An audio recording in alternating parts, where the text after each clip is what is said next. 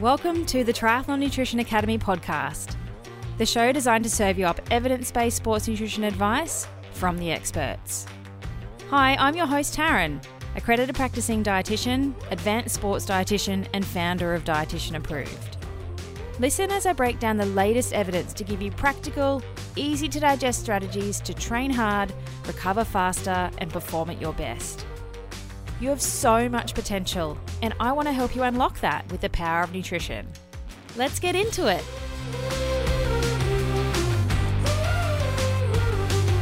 Welcome to episode 83.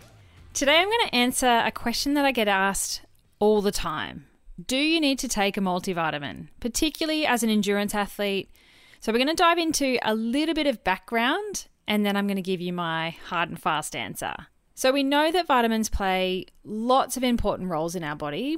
There are 13 essential vitamins that our body needs for just normal, healthy functioning. We can't make them ourselves, or we can't make enough of them, so we have to get them through our diet. When vitamins are missing from our diet, it leads to poor health outcomes and illness can occur. So, think things like vitamin C deficiency, which was the cause of scurvy. Vitamin D deficiency leads to rickets. And things like being deficient in calcium leads to porous, weak bones and teeth. So, not having enough of these things is definitely bad. But vitamins in particular are usually only needed in small, small amounts, and too much of some of them can actually cause symptoms of toxicity. So we've got 13 vitamins. They're A, all of our B complex, B1, B2, B3, B5, B6, B7, B9, and B12, vitamin C, vitamin D, vitamin E, and vitamin K. Now, if you're wondering what on earth happened to those missing letters of the alphabet, they did name them like a, B, C, D, E, all the way to K. But what happened is later on they discovered that some weren't vitamins or others were related to the B complex. So they then got a B with a number attached to it. So if you've ever wondered what happened there, that's what happened. They did get a letter, things like F and G, but were later renamed. So out of those 13 vitamins, we have nine water soluble vitamins. They're the eight B vitamins and vitamin C. And what that means is that they dissolve in water, and as a result, they're actually really easily excreted from the body. So we get rid of them very easily. So, what we need with these types of vitamins is a steady intake rather than a whole heap at once that we can't use and store. And ideally, we want to get them from our diet. That's really important. Now, the four that are classified as fat soluble vitamins are vitamin A, D, E, and K. And to absorb those effectively, we do need to consume them with some healthy fat. So think olive oil on your veggies or in salad dressings, or things like avocado to help our fat soluble vitamins absorb. We also store them in fatty tissues and the liver. And as a result of that, they can accumulate. And if levels become too high, then that causes symptoms of toxicity, which is also not a good thing. So they have lots of varying roles in the body. I'm not going to get into it here. It's a little bit too nerdy for the podcast, but we need them for things like extracting energy from our food to use just at rest, in our daily functions, and for exercise, for transporting oxygen around the body, for building strong bones. There are loads of different roles. So, because they're so important, it's kind of led to people thinking that we need to supplement with them to make sure we're getting everything that we need. But do you need to take a supplement? Short answer not unless you're deficient. I know a lot of athletes take a multivitamin as like a safety blanket or because it makes them feel healthy. And there was actually a study in the placebo effect of taking a multivitamin. It was massive. In the 2012 National Health Survey of Americans, 21,603 people were involved in this study multivitamin users and non multivitamin users. And the multi users reported 30% better overall health compared to the non multivitamin takers but there was no clinical difference in measurable health outcomes. They just felt better because they were taking a multivitamin. And that is, my friend, the placebo effect. So if you take a multivitamin and it makes you feel healthy, it's not necessarily doing anything. We know that vitamins from food actually work better than the vitamins that are manufactured in something like a multi. Even when they've manufactured that vitamin to be the exact same structure as the real food vitamin structure, the chemical structure. Folate is the only exception to that.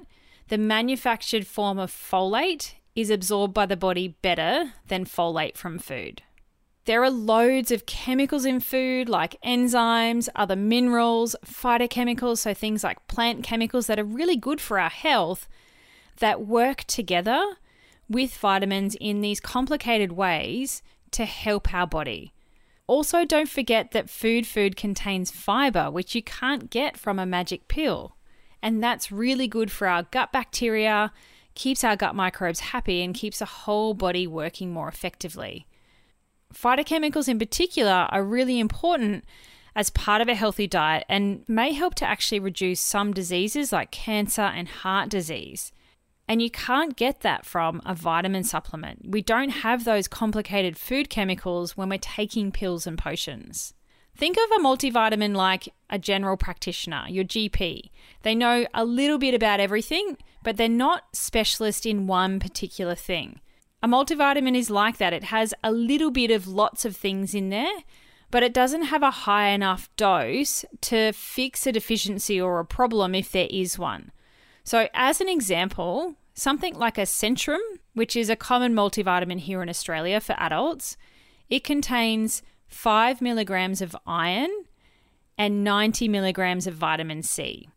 Now, if you're struggling with iron deficiency and your iron levels are low, and your sports dietitian or your GP or your sports physician has suggested you take an iron supplement, you're likely to take something called Ferrogradulin C, which contains 105 milligrams of elemental iron and 500 milligrams of vitamin C.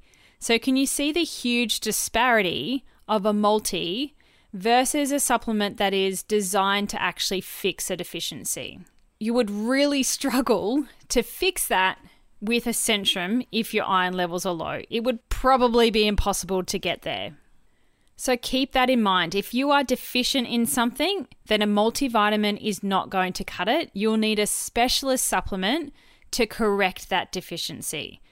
And you don't need a multivitamin to ward off deficiency as long as you're eating properly. It's not rocket science, it's not sexy, but if you have a huge variety of foods, you're eating all your fruits and vegetables and all those types of things, then you don't need to take a multivitamin to be a safety blanket for any of that sort of stuff. You will literally just break it down and pee it out, particularly the water soluble ones. And so you're just making expensive pee. So, when would a vitamin supplement be useful? Like I just said, if you're deficient in something like iron or vitamin D, you would need something to correct that deficiency potentially.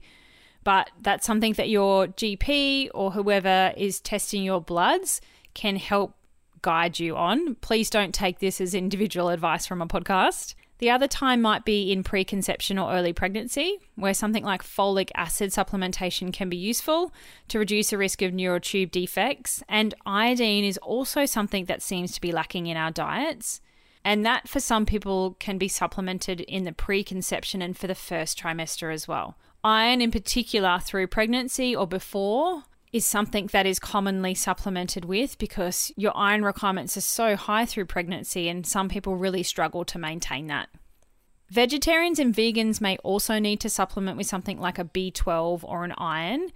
Our animal sources are really rich in both of those two things. So, if somebody avoids them altogether for whatever reason, then they are two key nutrients to be on top of that may or may not need some supplementation in a vegan diet. Older adults, maybe sometimes they need some calcium and vitamin D supplementation to maintain their bone health if they're not able to meet the requirements from their day to day diet. And another instance might be really incredibly fussy little people, fussy kids. And that's something that a medical professional would recommend. It's not something that you should throw your kid on if, you know, they're not eating their vegetables at dinner. Definitely seek advice on that one rather than giving kids a safety blanket. So, the summary of all that is you don't need to take a multivitamin unless you're deficient in something. And then, if you're deficient, then you should be taking the thing that you're deficient in and fixing it properly rather than just like throwing spaghetti at the wall and hoping something sticks. If you think it's a good safety blanket or you feel healthier taking a multivitamin, remember that vitamins from food are better than manufactured ones in all instances except for folate. So consult your GP, your general practitioner if you're not sure, and get a blood test before buying a supplement. There's no point taking something unless you have some data to know what's actually going on. So if you're taking a multi, save your money, put it in a separate bank account, call that bank account TNA, and put it towards your education next time we open doors to the Triathlon Nutrition Academy. In the meantime, check out my new Triathlon Nutrition Kickstart course at triathlonnutritionkickstarter.com. Thanks for joining me for this episode of the Triathlon Nutrition Academy podcast. I would love to hear from you.